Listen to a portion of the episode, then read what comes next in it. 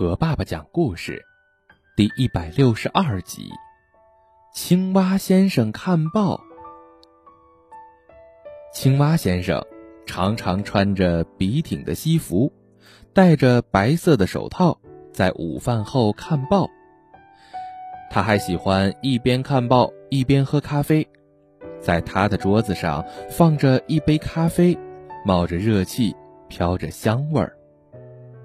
青蛙先生正在看报纸中间的沼泽地新闻，上面写着：“最近沼泽地里的植物生长的有些疯狂。”哦，是的，草都把我家的屋瓦弄坏了。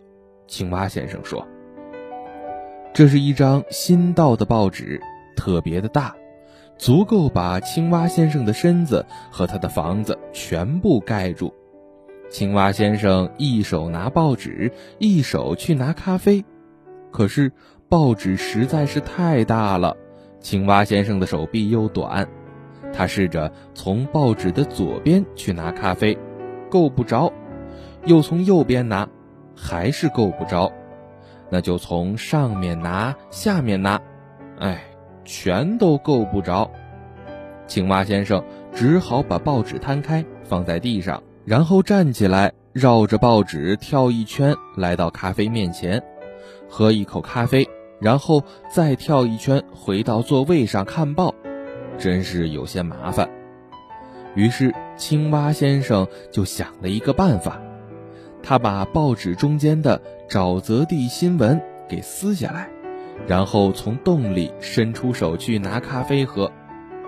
这时候，报纸的主编鳄鱼先生。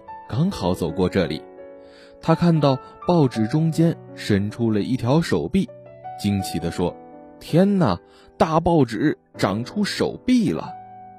于是拍下了这张照片。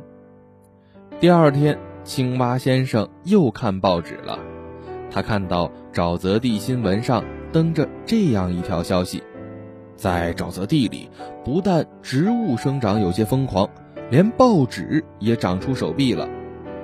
青蛙先生看着照片，啊，他惊奇的眼镜都快跌下来了。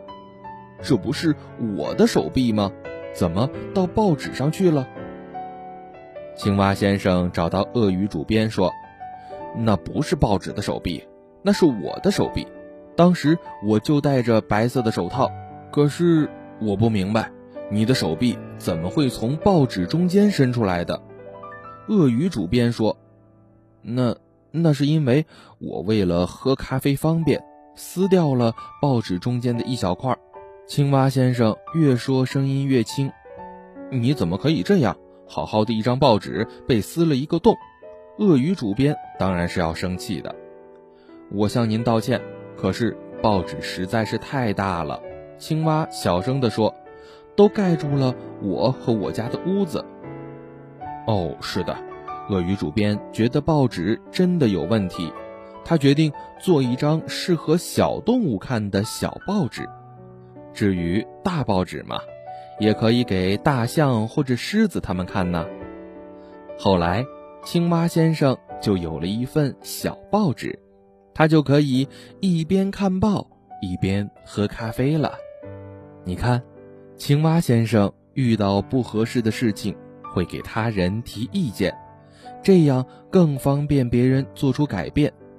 我们的生活越变越好，也是由于意见的碰撞。